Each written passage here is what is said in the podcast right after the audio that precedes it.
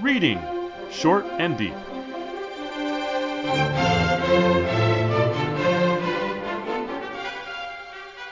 Hi, I'm Jesse, And I'm Eric. and today we're reading Short and Deep The King of Mazy May, a story of the Klondike by Jack London, first published in the Youth's Companion November 30th, 1899.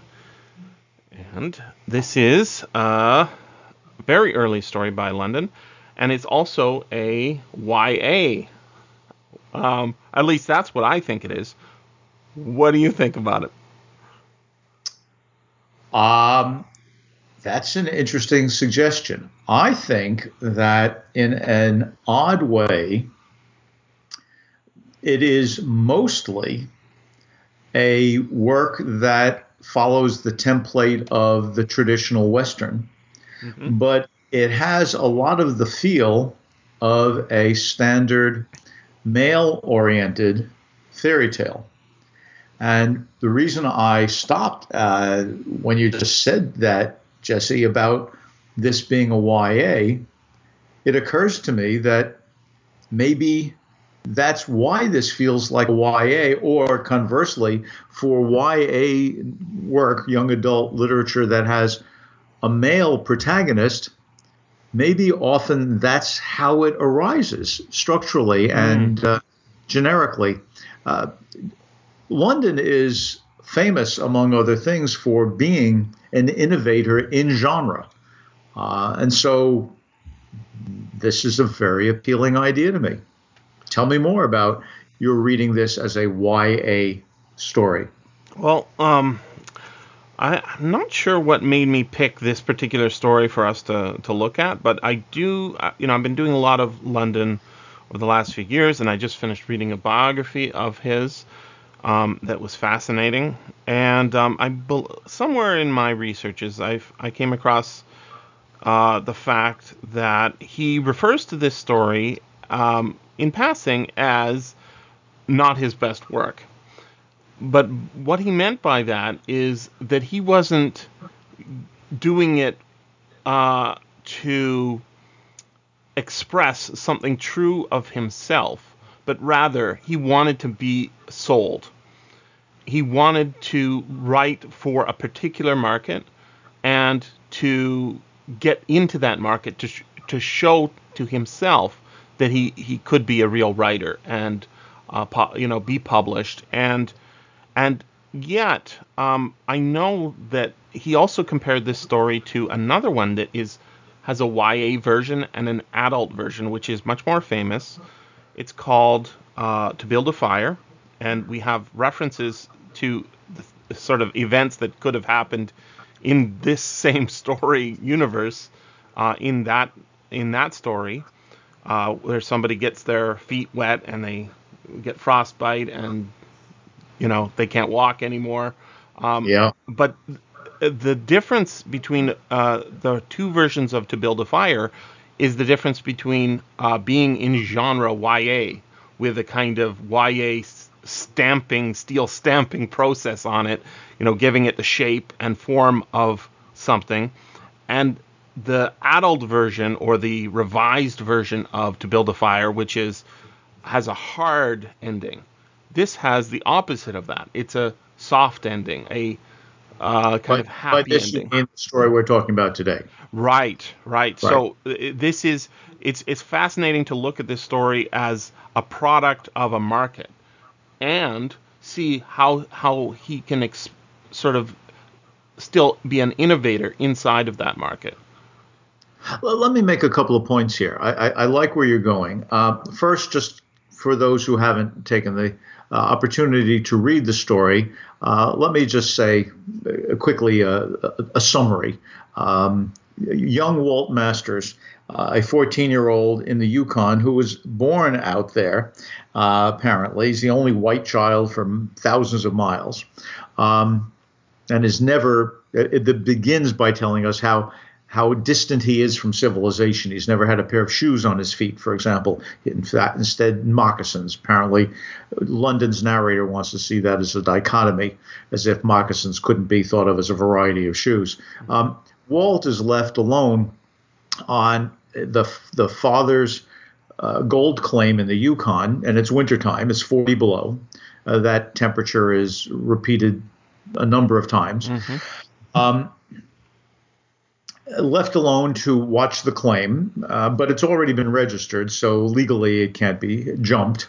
Um, and also the neighboring claim of an older man named Loren Hall, uh, who has gone off to Dawson, about 70 miles away, to register the claim, but because he is old and had no dogs uh, to help him, uh, the sled dogs, it's going to take a while. And of course, young Walt sees a party of claim jumpers who try to who decide they want Loren's uh, claim. They drive in some stakes, but what Walt does is steal their sled and 10 of their 18 dogs and tries to get to Dawson City earlier to register the claim for Loren. Most of the story is just a chase. Mm-hmm. And it's it's it, you, one can see that it would be terrific to film in the modern style of uh, comic book uh, chases or something uh, uh, approaching the famous scene in Bullitt going down up and down the San Francisco hills. It's it's a breathless chase with uh, death and uh, rifle bullets zinging over Walt's head and so forth.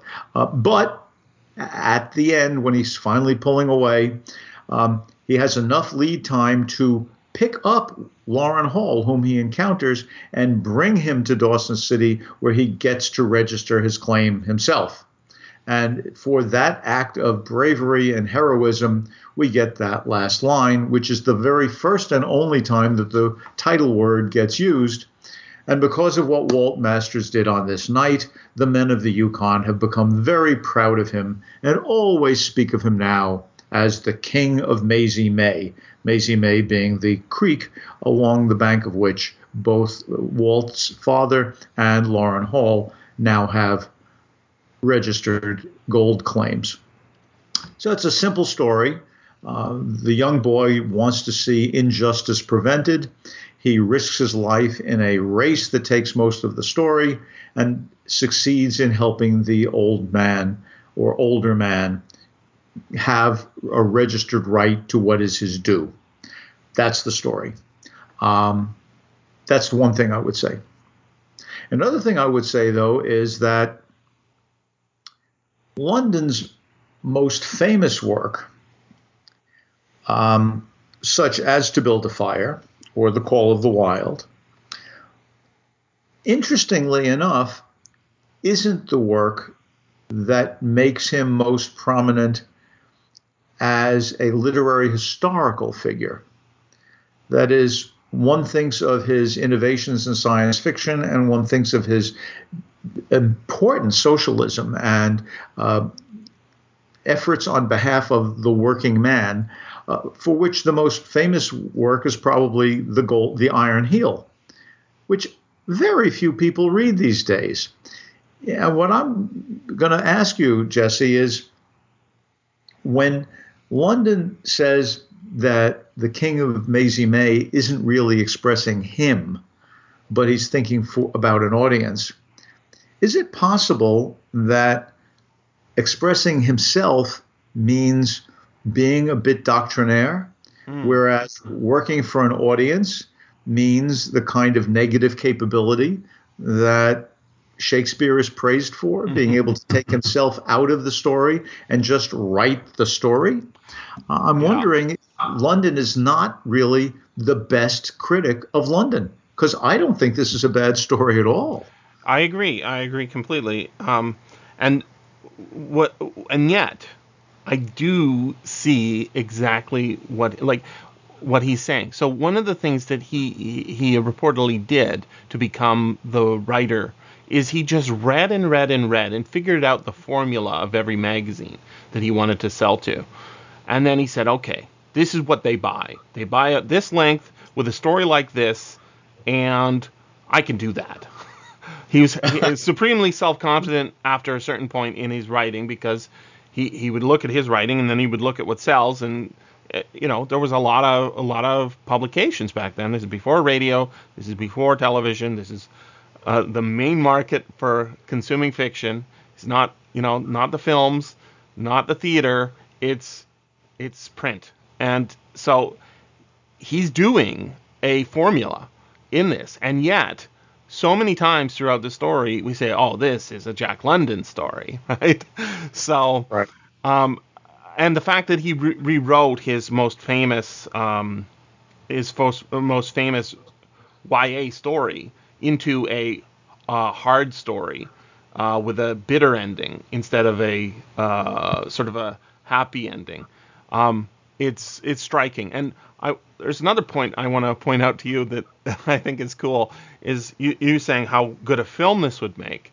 Um, you're right, it absolutely would, and it kind of has been filmed. There is a sequence at the beginning of the third Indiana Jones movie um, in which a Boy Scout, Indiana Jones, comes across some not claim jumpers but some um, uh, grave robbers, and who have illegitimately and without following the proper uh, rules of archaeology dug up uh, something that they are not entitled to dig up and sell. And he grabs the item and runs off and keeps them at bay with a whip, just as he does in this story. Um, there, there is no. This is set in Arizona rather than um, the Yukon, so there's no dog mushing, but there's horse riding, and then a train uh, ride where people are jumping after him, people are shooting at him, and it follows the exact same formula. And uh, in the version that I'm holding in my hand, which is the second publication, or at least the second major publication, um, is uh, for a magazine called Boy's Life, which is, uh, I believe, explicitly mentioned in that. Uh, I believe that's explicitly mentioned in the Indiana Jones movie. Um, but more importantly, it's the magazine for scouts. I, I just think it's it's remarkable that it it is. This is in the second issue of Boy's Life, sort of saying, "Here's what we're all about." It's on the cover, and we're getting a boys' own adventure, as they call, call it in the UK, a story for boys. There's not a girl in sight, right? Set in the Yukon, where one boy surrounded by men has to man up and defeat the bad guys. Yeah, that that's certainly true. There's let me talk for a minute about the western um, because indiana jones set in arizona and um, the king of the Mazy May set in the yukon both have to do with the nature of frontier existence. Mm-hmm. In the case of Indiana Jones, we're worrying about retrieving cultural artifacts and preserving culture rather than letting it be commodified. Mm-hmm. In the case of the King of Mazy May, uh, it seems to go without saying that it is perfectly fine to take the riches out of the earth and you have a right to them simply because you found them 1st mm-hmm. And so there's two different kinds of riches coming out of the earth. Uh, one kind, the cultural artifacts, were actually created by other people. The kind here just exist. And that sort of existence and the, the notion that that a young boy has the right to determine what he wants um, is, I think, crucial to fairy tales. So there's these two different. Uh, there's fairy tales with male protagonists, like uh, the young, the little shoemaker, uh, or the young tailor. Boys who are typically tricksters and do things they shouldn't do, and are rewarded at the end, as opposed to the fairy tales that have female protagonists who have to show obedience and long suffering, and then they're rewarded at the end. So we've got Cinderella on the one hand and the little tailor on the other. Walt Masters is a little like the little tailor. Mm-hmm. He, he thinks of himself as a whole lot more capable than one could possibly imagine. And like the boy protagonists in fairy tales, it's okay for him to steal. I mean, yes, those claim jumpers are about to steal from Loren Hall. but there's no question whatsoever, even hinted at, Yep. that there's anything wrong with him taking 10 of their 18 dogs. Yep. There's not, right? And he's just, of course, you know, to right or wrong, I'll do whatever I want to do. The end fully justifies the means. And the end here is one having to do with civilization. Nowhere in the story is he called king except at the end. Right. And yet, just like the end of The Little Tailor or The Six Soldiers of Fortune or a whole set of other uh, Tom Thumb, you wind up with the little boy becoming the king. So I think it's it's interesting. They don't call him the hero of the Mazy May, right? They don't call him the protector of the Mazy May. They call him the king of the Mazy May. Interesting parallel. Now, more broadly, though, I think this is a, a Western story. In the traditional Western, this is the uh, the structure that uh, John Cawelti first uh, articulated in a volume called Six Gun Mystique, which was then uh, reissued as part of a large, larger book called Adventure Mystery Romance um, on genre fiction. The, the traditional Western has an in group and an out group. Uh, the in group could be uh, the townspeople. Uh, the out group then would be the the ranchers, uh, the cattlemen. The in group might be the wagon train. The out group might be outlaws or Indians.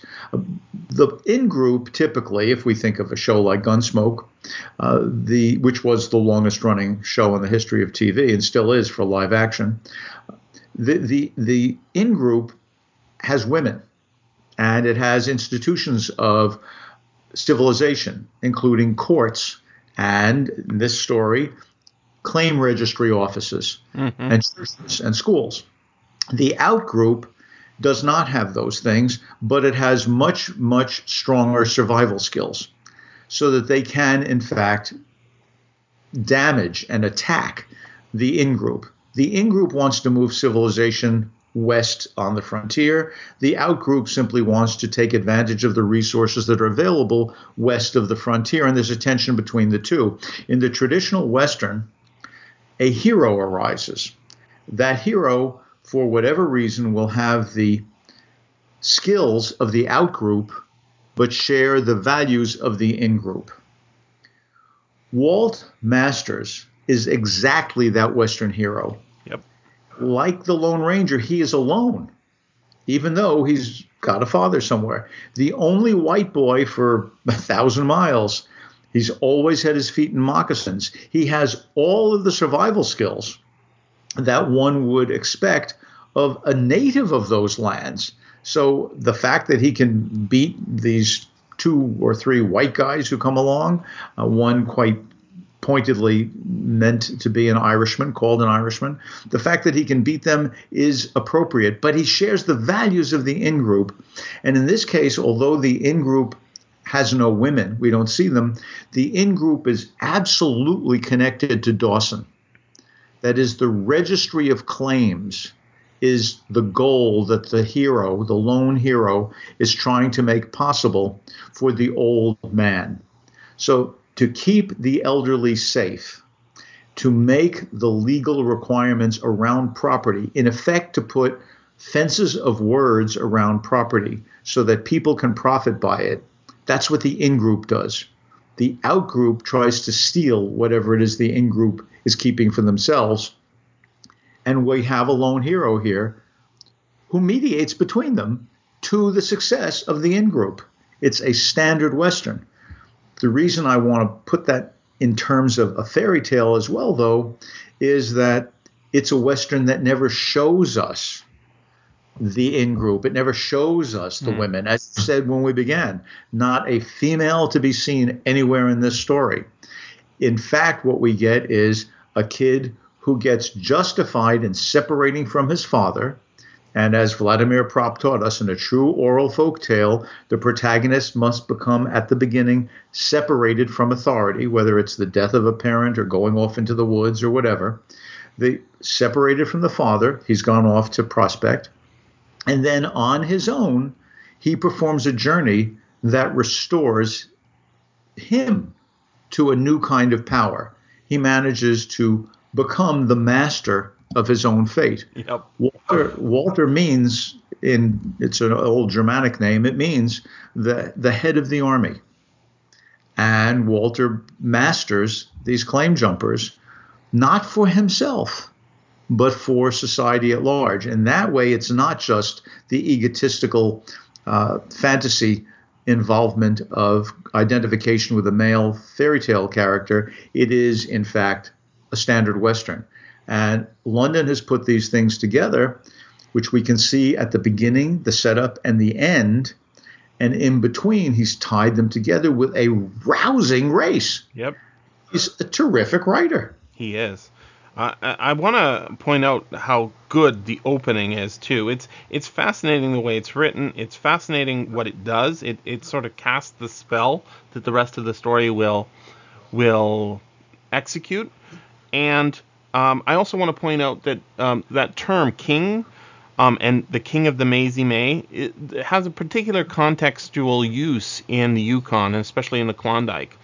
Um, those who struck it rich in the Klondike um, were called kings. So if you put your claim down on a particular tributary to the Yukon River and uh, you know struck it rich, when you come into Dawson, you're proclaimed a king, king of whatever the name of that little tributary is. And so there's many of the, such kings, and billions of dollars worth of gold were extracted from from the Yukon in just a couple of years. And these kings became ultra wealthy, started, you know, subletting their their claims and and in this story, uh, Jack London has turned, you know, turned his words into into money by proving that he can sell. Right in 1899, yes. one of his very first stories, he he turned his words into magic, spun spun them into magic in a way that his own prospecting totally failed to do. All he learned in the Yukon was how to write and how to how to how to see the world in ways that people could could be transformed by when they re- read his words when he came back because he didn't he didn't strike it rich in the in the conventional way. And uh, you can hear that right in the opening paragraphs. I, I want to read them. They're so good Walt Masters, again, you, you point out his last name is also his verb for the story, is not a very large boy, but there is manliness in his makeup. And he himself, although he does not know a great deal that most boy knows, knows much that other boys do not know. he has never seen a train or cars, nor an elevator in his Sorry, life. Train, train of cars. A train of cars, nor an elevator in his life and for that matter, he has never once looked upon a cornfield, a plow, a cow, or even a chicken. He has never had a pair of shoes on his feet, nor gone to a picnic or a party, nor talked to a girl. But he has seen the sun at midnight, watched the ice jams on one of the mightiest of rivers, and played beneath the northern lights, the one white child in thousands of square miles of frozen wilderness. Walt has walked all the 14 years of his life in the sun-tanned moose hide moccasins, and he can go to the Indian camps and quote unquote talk big with the men and trade calico and beads with them for their precious furs. He can make bread without baking powder, yeast, or hops, shoot a moose at 300 yards, and drive the wild wolf dogs 50 miles a day on the pack trail. Last of all, he has a good heart and it is not afraid of the darkness and the loneliness of, of man or beast or thing. His father is a good man, strong and brave, and Walt is growing up like him. So this isn't even told past tense, right? It's it's saying he is doing this. This is Walt. He is alive, right? Now people call him the king of the Mazy May you can be like this boy. That's what I'm when I'm reading this now. I'm thinking about what my own aspirations were to be as a man when I was a young boy, you know. And I see I see the power of these words in a, a way that I I guess the editors of of Youth's Companion and Boy's Life the, who who are targeting young kids for their readership really really saw the power. I, I think you're absolutely right. I, the the present tense is in part to put us right into this. Mm-hmm. Uh, fairy tales are set in a time out of time. And to some extent, westerns are too. If we tell them today about some other time, we often frame them as if they are out of time, like the Indiana Jones stories. They mm-hmm. they don't feel really historical, even if there are historical references in there. Uh, but as you said, the the Yukon Gold Rush, which the gold was first discovered in 1896, but it's really um, sorry, but it's only 97, 8, and 9, mm-hmm. and mostly in in 97 and 8 that you get the huge amount of gold coming out of it. By 1899, the gold rush in the Klondike and the Yukon, excuse me, is still going on, but it's beginning to peter out. It's there, but it's still it's still possible.